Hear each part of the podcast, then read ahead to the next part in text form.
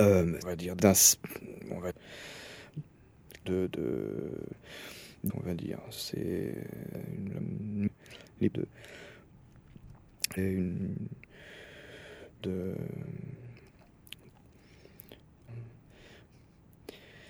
le sous-titre de, euh, de, c'est évidemment, mais pour que.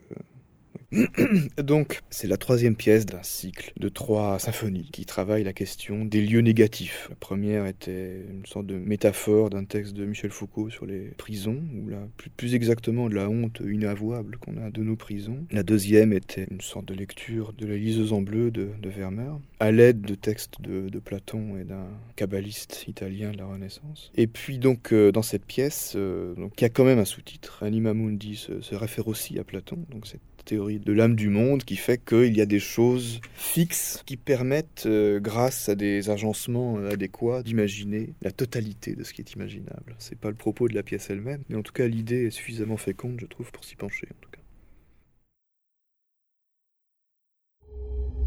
Arte Radio point com